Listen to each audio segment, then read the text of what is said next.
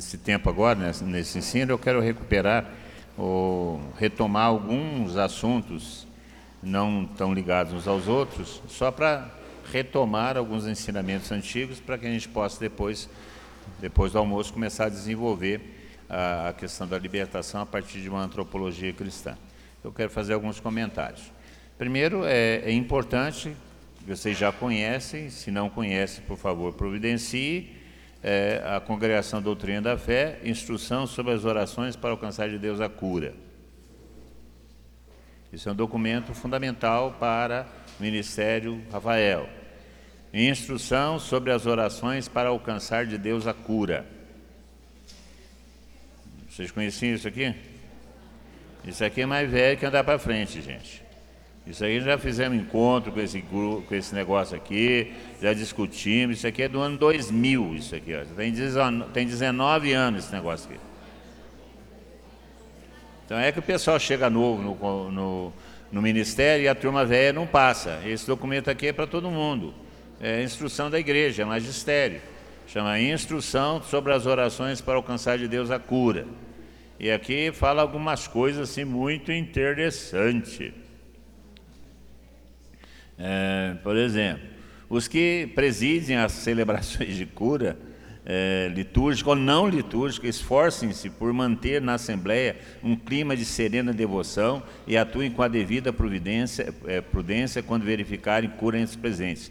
Terminada a celebração, poderão recolher com simplicidade e precisão os eventuais testemunhos e submeterão o fato à autoridade eclesiástica competente. Esse negócio de fazer assembleia de cura, isso aí, Deus está curando, Deus está curando, Deus está curando, Deus está curando, sem a devida comprovação. A igreja mandou falar que não é assim. Tá bom? Tá certo? E outra coisa, né? Vai dar para coisa. Aqui fala que toma cuidado com, para evitar um clima de histeria. Isso, ia dar embora. Então, isso aqui também, quem, quis, quem que assinou isso aqui foi um tal de Ratzinger. É...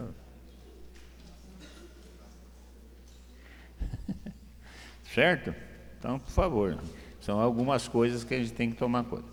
Eu não citei com os documentos de sobre libertação, o documento 9, subsídios doutrinais para, eh, para da, sobre exorcismo e, e demonologia da CNBB, porque o subsídio número 9 trata da demonologia. Existência do diabo, sua ação de acordo com o magistério da igreja e o exorcismo oficial da igreja de acordo com o ritual romano, o que não é o objeto de nosso estudo, de nossa reunião, porque eu não quero nem entrar nesse caso, por isso eu já distribuí o texto do Livrais do Mal para ficar resolvida a questão da existência do diabo e sua atuação.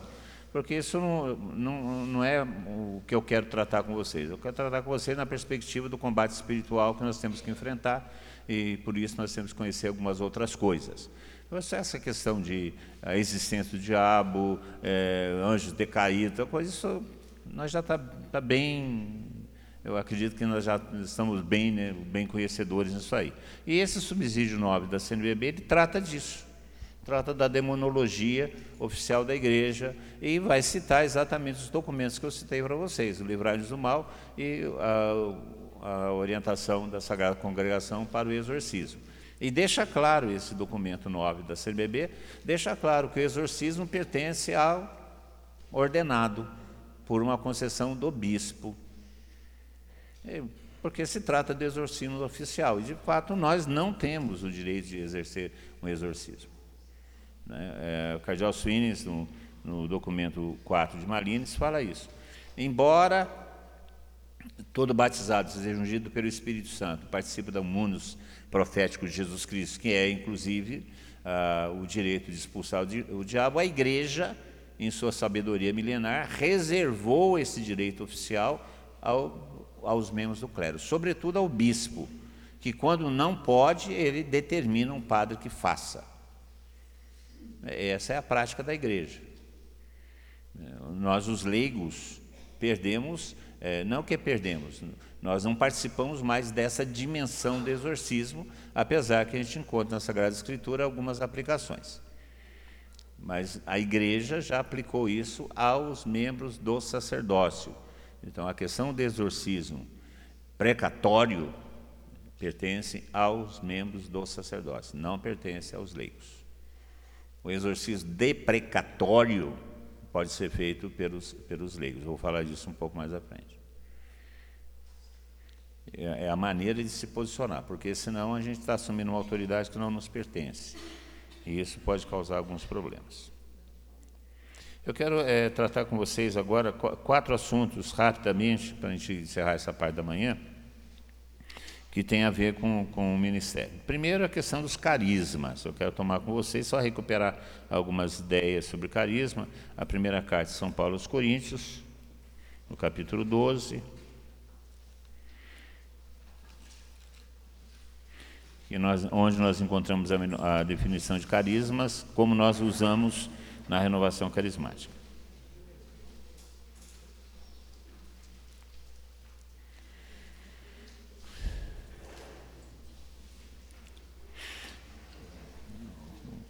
Um Coríntios 12, 7. A cada um é dada a manifestação do Espírito em vista do bem comum, ou bem de todos. Acharam aí? A cada um é dada a manifestação do Espírito em bem de todos. Veja só. São Paulo está falando com os coríntios, os coríntios têm um problema sério, né, de, de ordem moral, mas é uma comunidade carismática. Embora seja uma comunidade que tenha problemas de ordem moral, porque São Paulo vai falar sobre incesto, vai falar sobre a brigaiada que existe entre eles, a falta de unidade, eu sou de Kepis, eu sou de Paulo, eu sou de Apolo, e aquela coisa todinha. Apesar de ser uma comunidade problemática e, e carnal, é, existe uma manifestação carismática muito forte na cidade, na comunidade, que causa problema. Aí São Paulo vai escrever essa carta, o capítulo 12 e o capítulo 14, sobretudo, para tratar do problema dos carismas. E ele vai definir os carismas dessa forma. A, a cada um é dada a manifestação do Espírito em, bem, em vista do bem de todos, ou do bem comum. Né? Porque ele fala, há uma diversidade de dons, mas é o Espírito é o mesmo. Há diversidade de ministérios, mas o Senhor é o mesmo. Há diferentes atividades, mas é o mesmo Deus que realiza tudo em todos. Aqui são as apropriações e as ações das pessoas da Trindade. Então, se atribui ao ao Espírito Santo a manifestação dos carismas. Veja bem, o carisma é manifestação do Espírito. Esse Espírito que está aí, está com letra minúscula ou letra maiúscula? Hein? Maiúscula ou minúscula? Então não é o meu Espírito, é o outro Espírito que habita em nós. E ele se manifesta em nós. Portanto, oficialmente, é, nós não podemos falar que eu, eu possuo os carismas, porque os carismas são manifestações do Espírito e não do meu Espírito. o Espírito Santo habita em mim como graça e não como direito. Então eu não possuo o Espírito Santo, o Espírito Santo é quem me possui. Ele habita em nós, inabita em nós.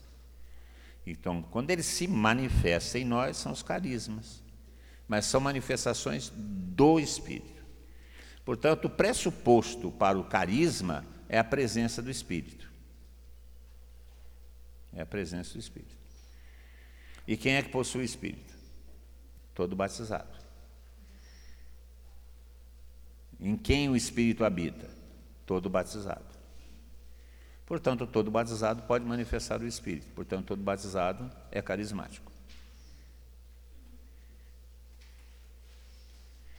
O, o documento de Malines, no, capítulo, documento 4 de Malines, retoma uma discussão, inclusive, sobre a renovação. É, o cardeal Simes fala assim, eu, eu prefiro o nome renovação no espírito do que renovação carismática, porque renovação carismática se refere aos carismas, e os carismas é para toda igreja, e todo cristão é carismático. E, e a renovação do Espírito se refere a um momento histórico da igreja, uma experiência própria, de um movimento próprio na igreja. Então, eu prefiro renovação do espírito que renovação carismática.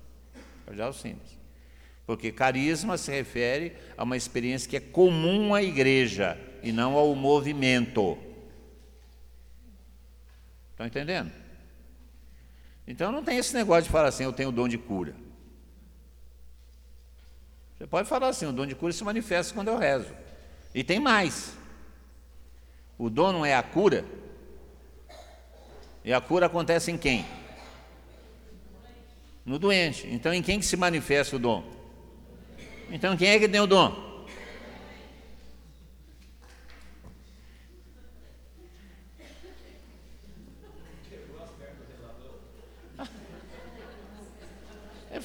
Sabe o que, que acontece? Eu vou falar outra coisa. A apropriação indébita é crime.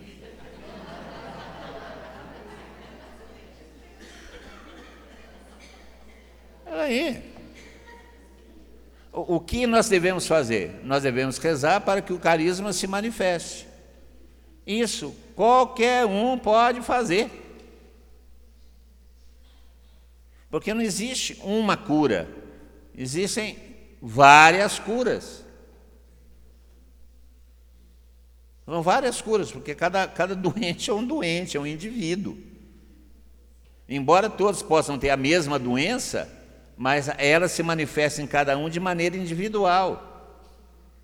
Portanto, cada cura é uma manifestação do, da cura do Espírito Santo, é um carisma. Por isso, São Paulo coloca o carisma das curas em, no plural, não coloca em, em singular. Então, olha só. É, cada uma das manifestações. A uma é dada a palavra de sabedoria, a outra uma palavra de conhecimento, a outra a fé, a outra são dados dons de cura. São vários que se manifestam no enfermo. Agora, qual que é o papel nosso de orar pela cura? Pedir que Deus cure.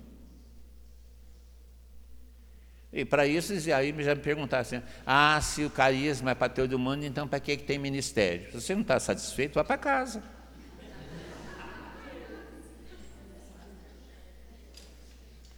Porque o ministério é um serviço organizado, o ministério não é proprietário do dom, não.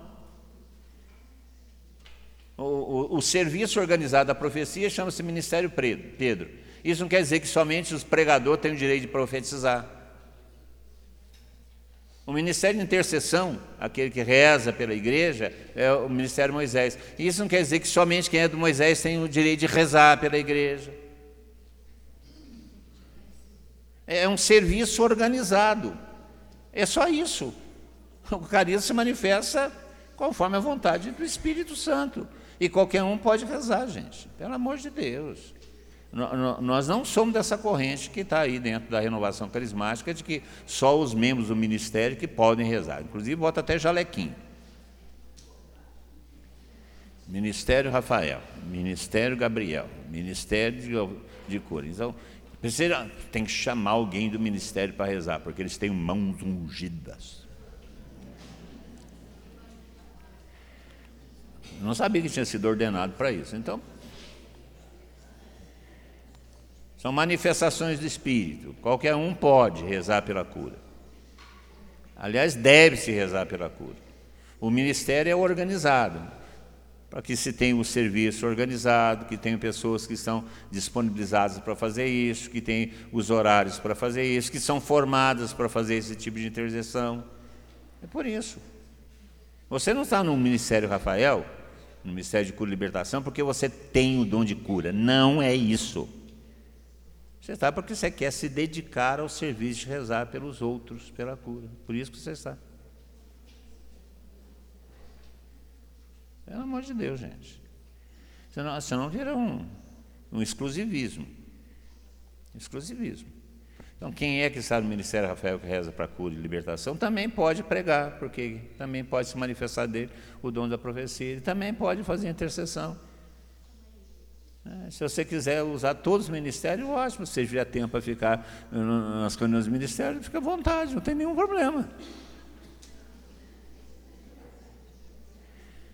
Não é exclusividade, não é exclusividade. E aliás, aliás, esses carismas são para a missão. Eles são organizados na comunidade, porque a comunidade é uma comunidade ministerial, carismático ministerial. Então, os ministérios têm que estar organizados para melhor servir a população e o povo que está na comunidade. Mas não porque são proprietários do carisma, porque o carisma são manifestações do Espírito. E essas manifestações do Espírito é quando ele quer. Veja, todas essas coisas as realiza um e o mesmo Espírito que distribui a cada um conforme quer.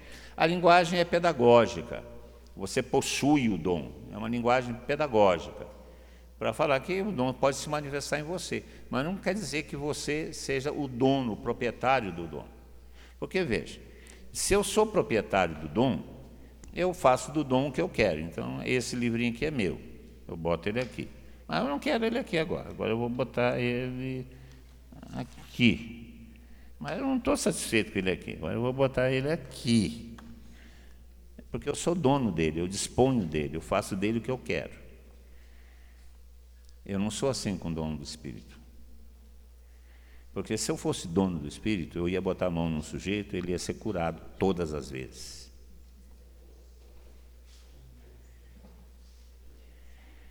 E toda vez que vocês rezaram, aconteceu a cura? Qual que é a proporção de 100? Hã? Qual que é a proporção de 100? Quando você consegue 30%, você é um curandeiro do nível do Padre de Grandes. Se você chegar a 32, você é um Padre Tardif. 35 e Tia Laura. Gente, não chega a 10%. Porque nós não somos donos do dom. Nós rezamos para que ele se manifeste. E para ele se manifestar tem uma série de coisas. A, a, a, a começar pelo próprio Espírito Santo, que conhece muito mais a nós do que a nós mesmos e sabe daquilo que nós precisamos. E a gente fica arrumando um monte de desculpa, né? Quando não acontece a coisa. É porque está faltando a fé. É porque não sei o quê. É porque. Gente, pare de querer desculpar a Deus. Pare de querer desculpar a Deus e, e oprimir as pessoas. Sabe por que você não foi curado? Porque você não perdoou ainda seu pai. Quem diz que Deus vai botar condições para dar uma graça?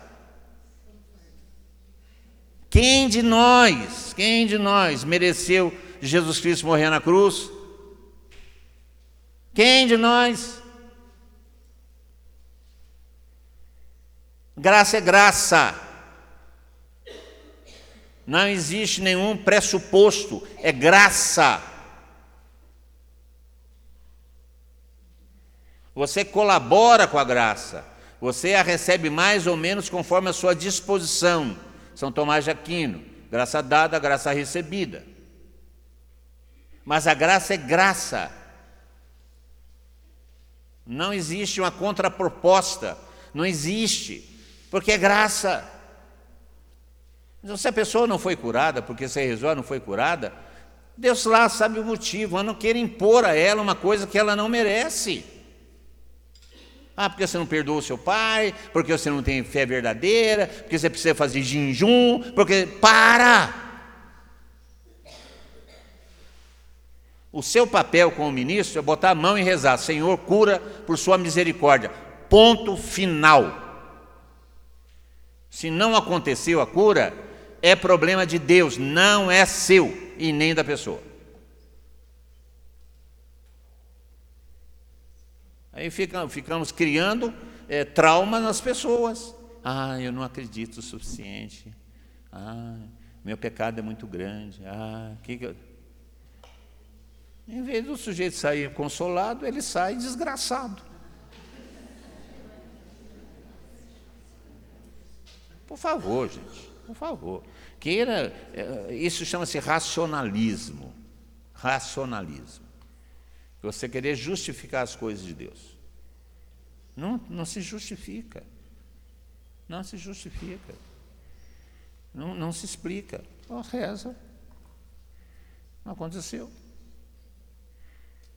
Eu perguntei isso uma vez para o Padre Grande. Padre Grande, o que acontece quando as coisas não são curadas, as pessoas não são curadas? Ele falou assim, eu nunca disse que eu curo. Eu sempre disse que é Jesus quem cura. Eu rezo para que Jesus cure, correto? Porque o dom não é nosso. Nós rezamos para que Deus faça. E se não houve a cura, é porque Deus não curou. Então o problema é dele, não é meu.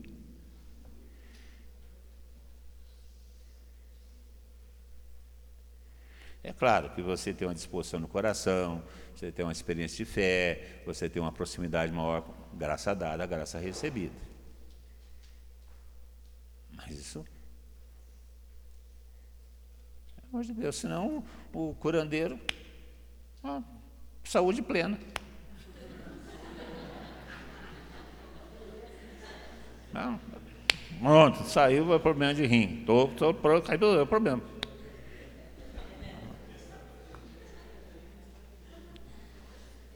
Carisma e manifestação do Espírito para o benefício comum. Do Espírito, não do meu espírito. A mim cabe simplesmente rezar e Deus realizar a sua maravilha. E é claro, quanto mais você aprende a estar próximo de Deus, quanto mais você aprende o coração de Deus, mais você pode obter de Deus a graça que Ele dá. Mas isso sempre será graça, sempre será da vontade dele. Então, nesse aspecto, eu não posso dizer que eu tenho um dom. Oi. Mas é, quase todos os que rezaram para a cura, tia Laura também. Quase todos. A tia Laura tá, tá, eu estava nesse dia, está no, no Senaco no Morumbi, 100 mil pessoas, tia Laura assim, você! Apontou assim, né? Você imagina. 100 mil pessoas, ela mete o dedo assim, eu sei, quem, quem que é você? É, tem 100 mil negros lá, né? Eu sei, nós estávamos lá, falei assim, mãe, eu sei quem que é você. Pode vir com a sua cadeira de roda aqui, que eu sei mesmo que eu estou falando. Eu estou falando com você, pode vir com a cadeira de roda aqui. Aí não deu outra, passou uns 15 minutos para até descer lá, subir lá em cima no palco. Não, deu 15 minutos, chegou uma senhora lá com a cadeira de roda na mão. Mas por que não os outros que estavam lá? Aquela pessoa. Quando você chegar lá no céu, pergunta para Deus.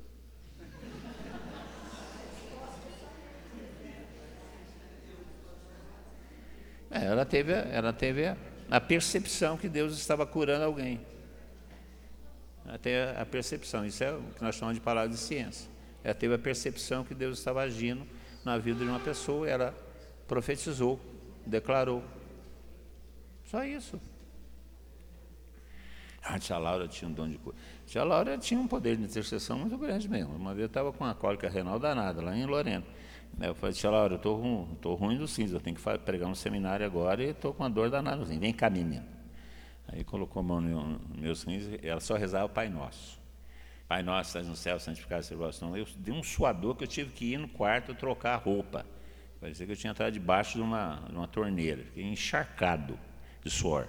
Fiquei 15 anos sem dor nos rins. Mas voltou. ela já morreu, agora não tem mais jeito.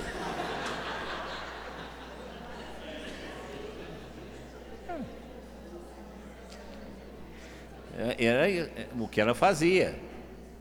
Padre Tardif, ele pregava a palavra, ele não declarava nem cura, ele pregava a palavra.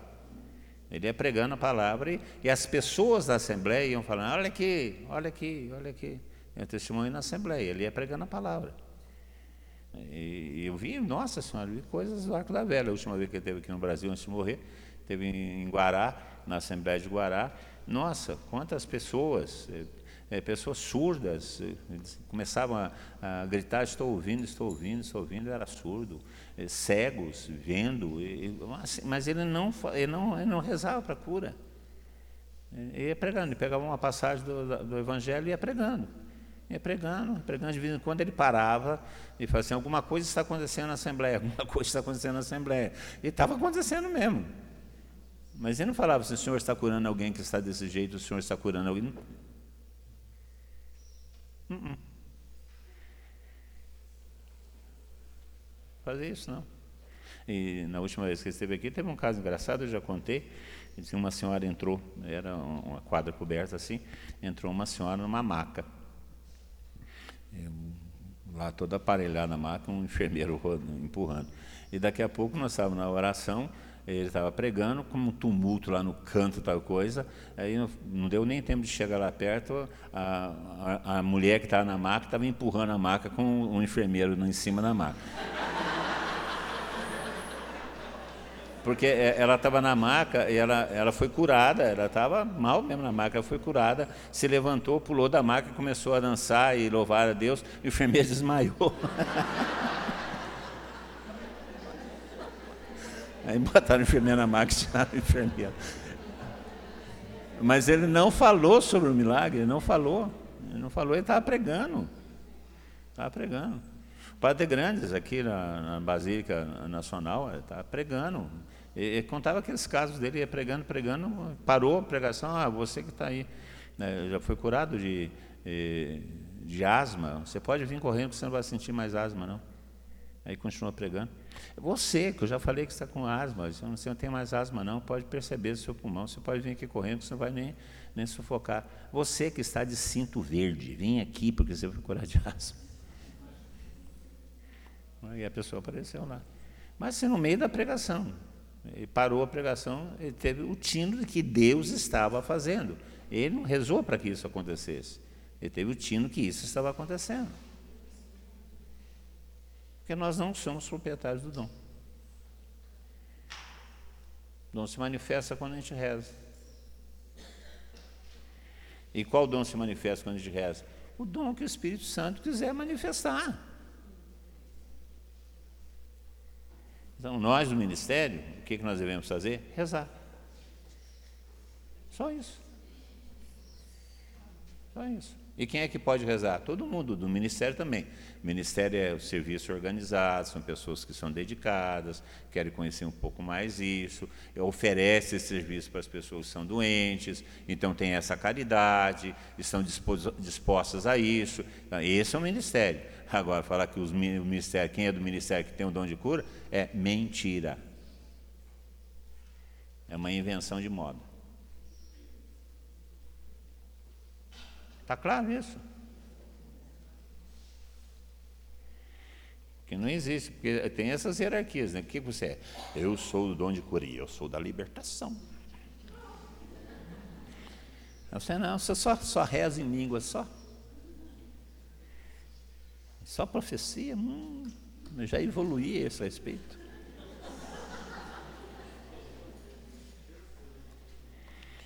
Ai, ai, nós não gostamos de uma hierarquiazinha, né? Nós gostamos de uma. Outra coisa, a questão do repouso no espírito.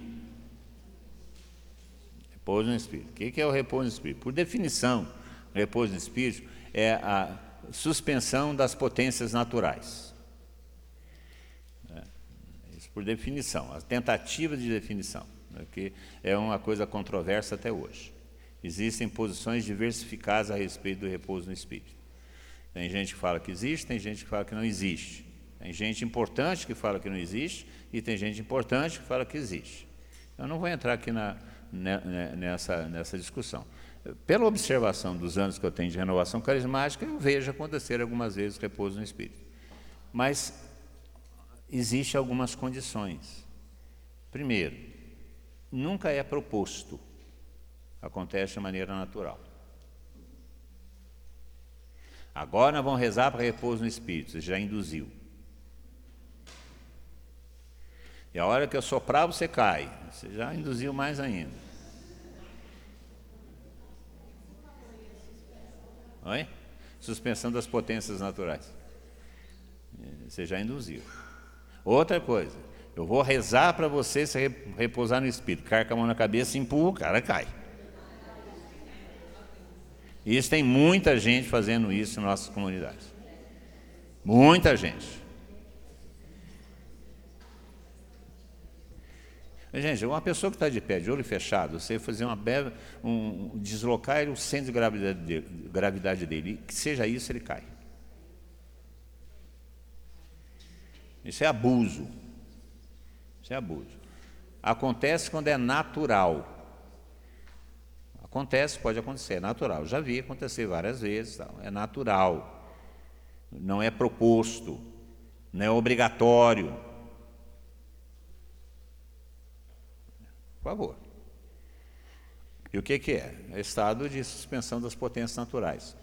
Não, se, não fica desacordado, não se perde a consciência e nem a liberdade. É um relaxamento. Mas você permanece consciente, você não está dormindo. É um relaxamento. Aí vem essa ideia de você espetar com agulha, não sente sono, não sente dor, essas bobajadas. Outra coisa, se não repousar no espírito, não tem cura interior. Não é verdade, a cura interior não depende do repouso no espírito. Uma pessoa em repouso no espírito, porque ela não está é, mais tão preocupada, está mais relaxada, ela pode ser, sim, é, melhorar a abertura dela à oração de cura interior. Mas isso, as coisas não estão ligadas uma na outra. Não estão ligadas uma coisa na outra. Não é o objetivo da oração derrubar as pessoas. Gente, a gente vai, sabe o que acontece? Já, nós vamos inventando as coisas, vamos botando ao redor das coisas, né? Aí, aí vira um negócio que é natural, acontece, acontece, pode acontecer qualquer um, pode acontecer. Se você estiver com disponibilidade para isso, se Deus quiser se manifestar dessa forma, não tem nenhum problema você vai rezar para as pessoas, não tem nenhum problema, mas não existe obrigatoriedade. Pois é. Dá um sufoco no coitado da pessoa, né? Não, são essas coisas. Outra coisa, quando a pessoa está em repouso do espírito, ela volta, fala para ficar sentada um pouco, porque ela está voltando de um sono, vamos falar assim. E sabe ficar de pé, de repente já tonteia e cai de novo. Não, espera um pouco, respira um pouco, o sangue fluir normalmente, depois botar de pé. É, é, um, é, um, é uma coisa, uma prática comum. Ele repousou no espírito, você quer rezar pela cura interior dela, coloca a mão na cabeça dela, reza. Né? Porque é muito gente em cima. Não é uma prática muito comum. Acontece, acontece, não é obrigatório, não é pressuposto para a cura interior. Não se empurra a pessoa. Não tem que ficar forçando a barra. Por favor, gente. Ah, não repousou no Espírito, não foi batizado no Espírito Santo. Quem disse isso? Aonde está escrito isso? Ah, foi o padre lá da Canção Nova que falou. Bom, eu não sabia que a Canção Nova era o Vaticano. Não sabia que era magistério. Ah, mas foi o padre fulano de tal que falou. Bom, eu quero falar para você que Lutero era padre. Calvino era padre. Lefebvre era cardeal. Bispo de Moura era bispo. Dionísio era padre.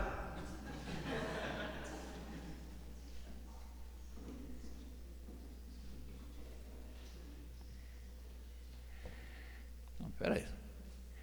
Está no magistério? Não. Então é opinião pessoal. Não serve de, de ensinamento.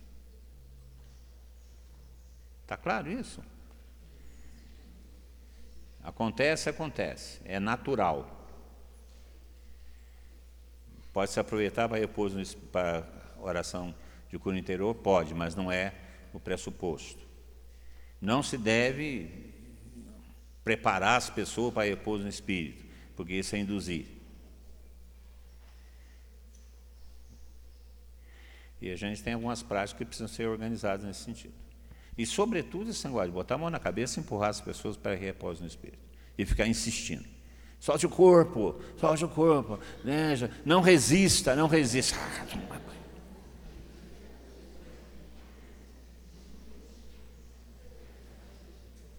Ah, amor de Deus. Eu estava lá no, em, em, em Aparecida, estava eu e o Reinaldo. E aí o Antonello, quando eu falar zero e soprar, vocês vão cair. Nove, nove, vai, né? Aí, caia! É, caia! E eu, Reinaldo, na frente, assim, de pé. Aí ele parou na nossa frente, caia! E eu, Reinaldo, de pé. Aí eu falei pro Reinaldo assim, Reinaldo, se você cair, eu chuto a sua barriga. Eu falei, se você cair, eu piso a sua cabeça. Nós firme, nós dois. Caia, nós firme. Aí ele desistiu.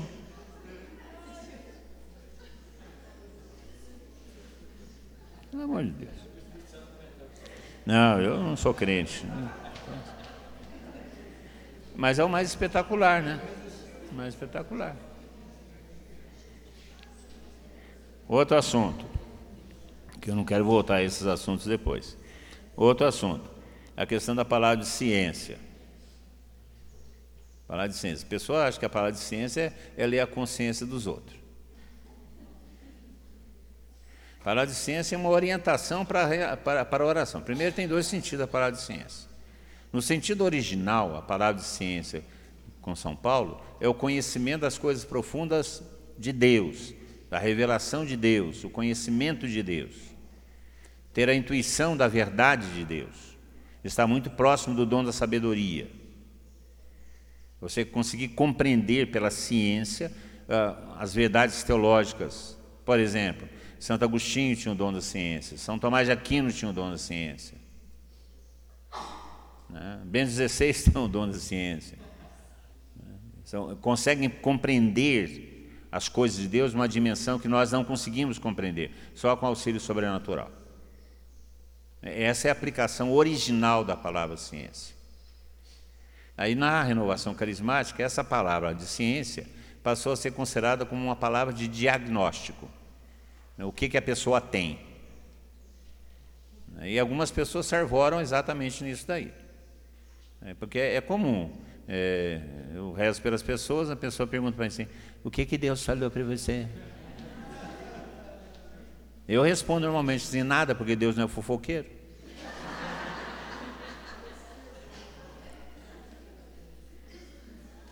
O que, que eu tenho? Eu falei, não sou médico. São umas coisas que a palavra de ciência, que foi, começou a ser aplicada na renovação carismática, é uma orientação para a oração. É uma pessoa que tem um trauma, Deus pode nos revelar essa pessoa tem um trauma, um trauma de infância, um trauma referente a isso, que precisa ser curado para poder, a, a, graça de Deus está querendo fluir aqui. É, é um auxílio de oração, não é um diagnóstico, é um auxílio de oração. E que conforme a palavra de ciência, não é para a pessoa que está sendo rezada, é para quem está rezando. Porque você pode colocar a pessoa numa situação complicada. Aí você está rezando para uma pessoa, você percebe que existe ali um trauma, uma angústia por causa de um aborto. Você não precisa falar para a pessoa que você se abortou. Aí você faz com que a pessoa fique envergonhada diante de você e se fecha a oração. O Senhor está falando para você, essa pessoa está precisando de uma oração de cura em relação ao aborto que ela fez. Então você reza nesse sentido, não precisa falar para ela. É um espetáculo de falar as coisas. Não. Você não pode revelar os pecados dos outros. Você tem que tomar um certo cuidado, gente. E não tem que ficar aí procurando palavras de ciência na oração, não. É. Como todo dom, é o Espírito que revela quando ele quer, de acordo com a necessidade para o bem comum. Bota a mão na cabeça da pessoa para rezar e fica, tum, vamos ver o que Deus quer falar sobre essa pessoa. Tum, oh.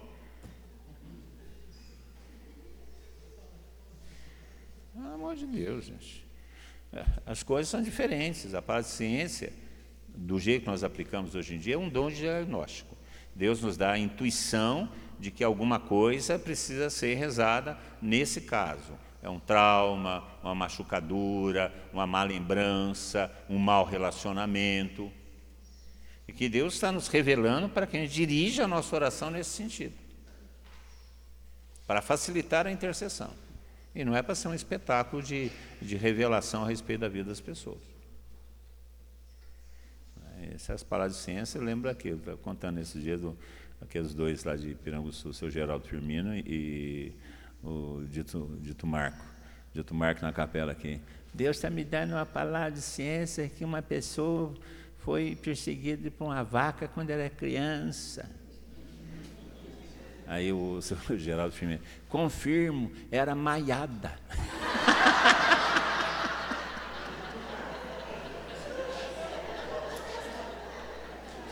ah, Aí uma senhora levantou e falou assim: é verdade, quando eu tinha 13 anos, 12 anos, uma vaca malhada fugiu, pulou coisa e correu atrás de mim, eu fiquei com medo de vaca desde então. E era verdade mesmo, era uma vaca malhada.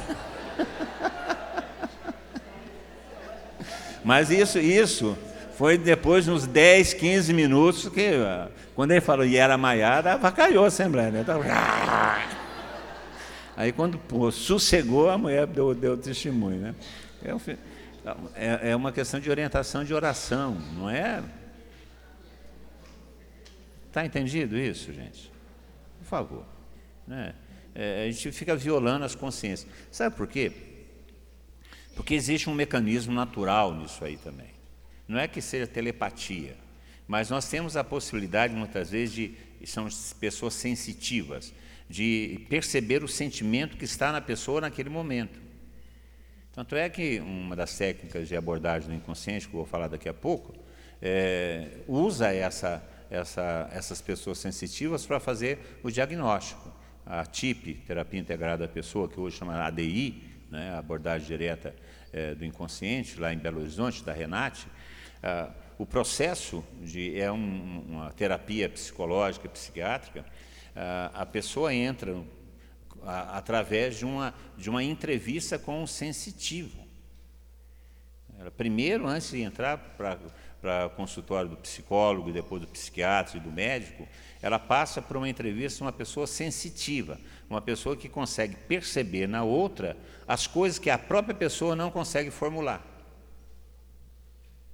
Essa é uma, isso é, um, é uma coisa natural tem pessoas que têm isso, tanto é que minha comadre da Itajubá ela foi contratada para isso.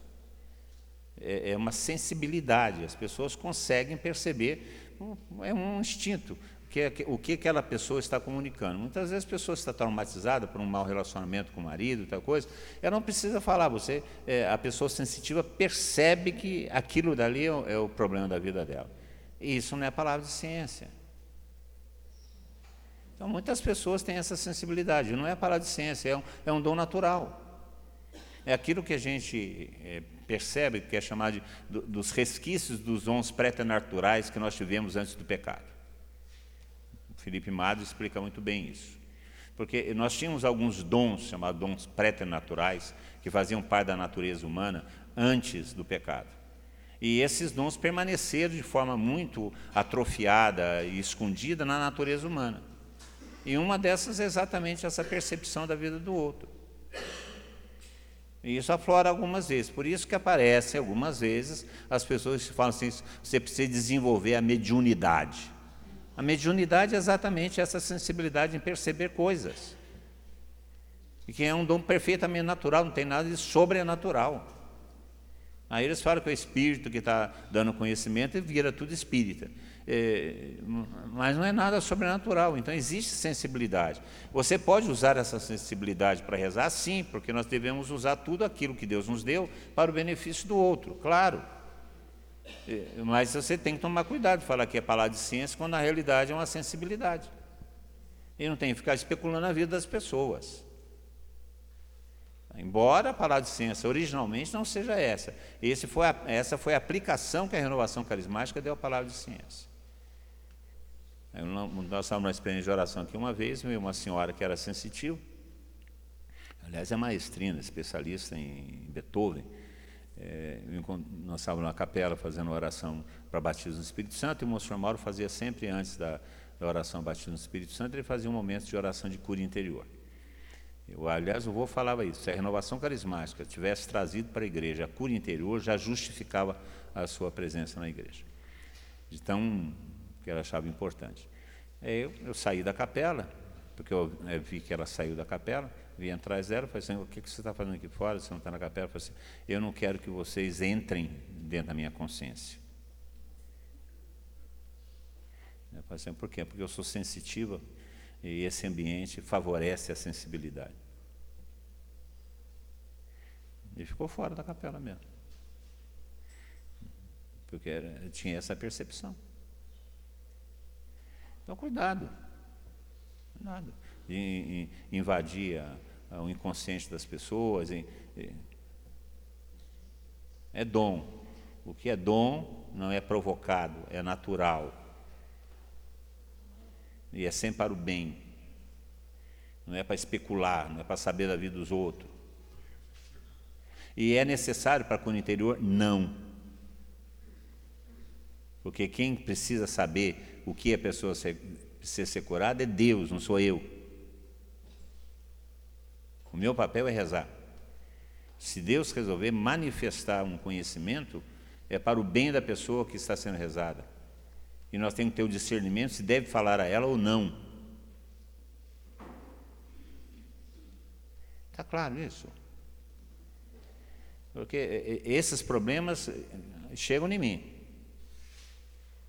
Chegam em mim. São pessoas que passaram já pelo coração de cura interior de alguns de vocês que vieram com esses problemas. Ah, fica falando da minha vida, fica especulando na minha vida, fica perguntando. Foi, se foi pedir de oração de cura, falaram comigo assim: ah, você abortou. Eu não abortei, mas você abortou sim, você não quer assumir. Deus está falando em oração que você abortou, não, mas não abortei. Inclusive, uma pessoa solteira, consagrada, me procurou. Fui para o interior, a pessoa lá falou que eu abortei. Eu abortei. Eu, eu, eu sou virgem.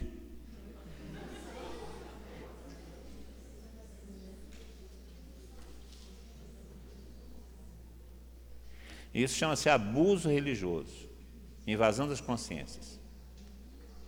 E causa problema depois. Então, cuidado. Não é necessário, é um acréscimo a cura interior, a cura. É da iniciativa de Deus e não minha. É para o benefício da, da pessoa e não meu. Não é para o meu conhecimento. É através de mim que o Espírito se manifesta. Isso nos leva à questão da cura interior e uma prática que é muito comum na cura interior, que chama-se a prática da regressão. É, vão rezar pela seu, sua vida passada, vão rezar pelo seu tempo de adolescência, vão rezar pelo seu tempo de infância, vão rezar pelos traumas. Tudo bem, mas você tem que ir com muito cuidado com isso, porque existe ah, aquilo que é chamado de abordagem direta do inconsciente. Você pode dar uma sugestão à pessoa e levar a pessoa a, a um nível anterior à sua própria vida e você não conseguir voltar com ela. Nós tivemos a pessoa aqui, já comentou comigo, depois se ela quiser é, se manifestar, pode falar. Conversou comigo muito rapidamente lá no café. Né? O, alguém rezou por ela, levou ela na regressão e depois não soube voltar com ela. Ela passou uma semana achando que era criança.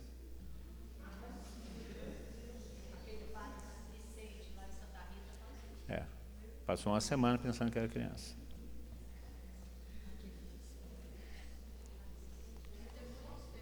Ah. Aí como é que você faz? Gente, quando nós rezamos pela cura interior das pessoas, nós corremos o risco de sermos processados por charlatanice, porque nós não somos psicólogos nem psiquiatras, nem médicos. Se você prometer mais do que a, que a reza, o que você pode prometer é a reza, mais nada. mais nada. Mas esse negócio de regressão vai abordar direta do inconsciente, aflora as coisas que estão lá no inconsciente, não consegue dar uma, uma orientação terapêutica, você vai atrapalhar a vida da pessoa. Tem que tomar muito cuidado. Nós não somos especialistas nisso. Aí fica essas um monte de livro, um monte de orientações que aparecem na renovação carismática. Ah, tem que rezar para a regressão, tem os processos, tem.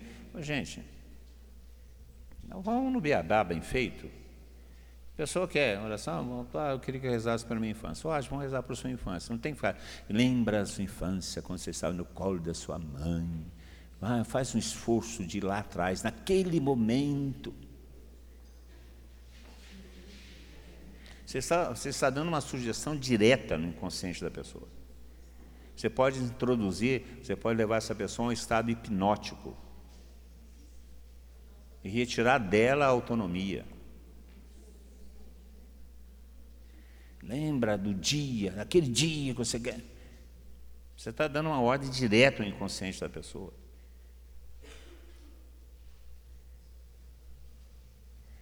Isso em assembleia, quando é assembleia aberta, é pior ainda, porque a, a influência, a sugestão, quando é dada em, em, público, é maior do que quando é dada no particular.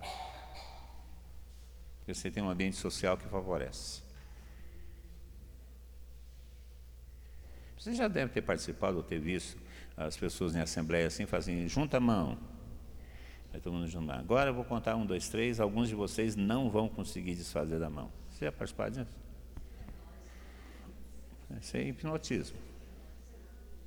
Isso aí interfere no comportamento das pessoas diretamente por uma sugestão. Aí você cria um ambiente de oração, um ambiente de disponibilidade e dá uma sugestão direta.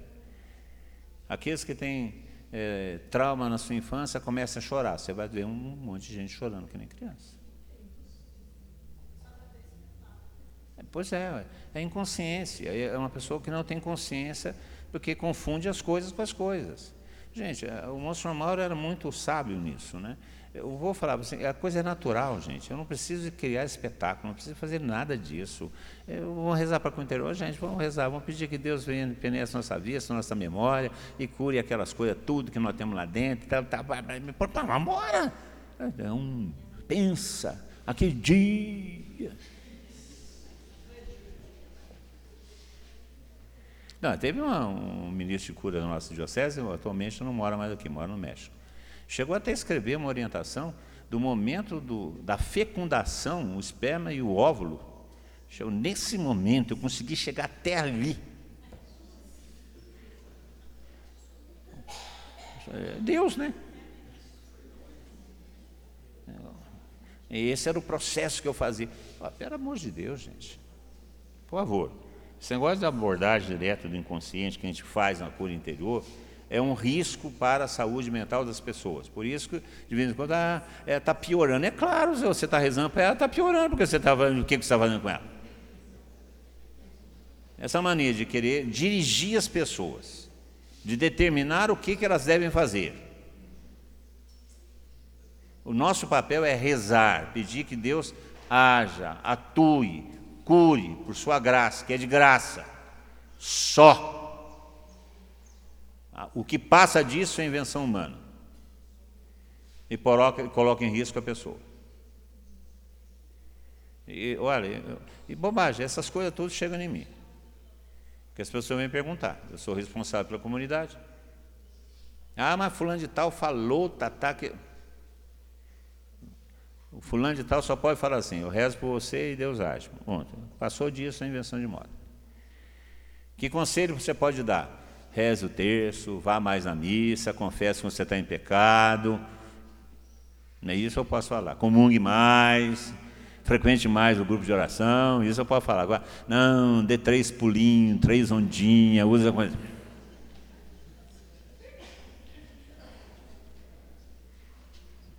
Use medalha, pendure o, o crucifixo. É. Então, você está entendendo como é que são as coisas?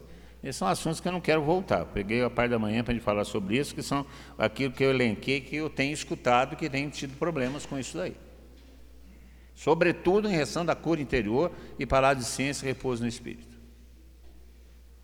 Eu não sei de onde que vem essas, essas, essas formações. Sabe o que, que é? O pessoal pega canção nova, é, site protestante, pregadores protestantes, e, e vai misturando essas coisas.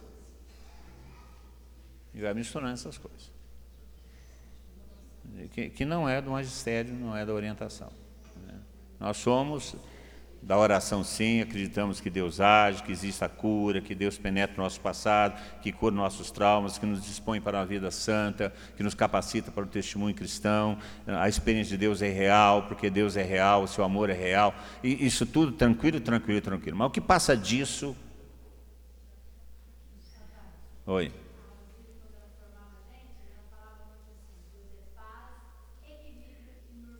Pois é, isso o senhor Mauro falava que se, se não tivesse a, a, devoção de Nossa Senhora do Equilíbrio, eu queria inventar.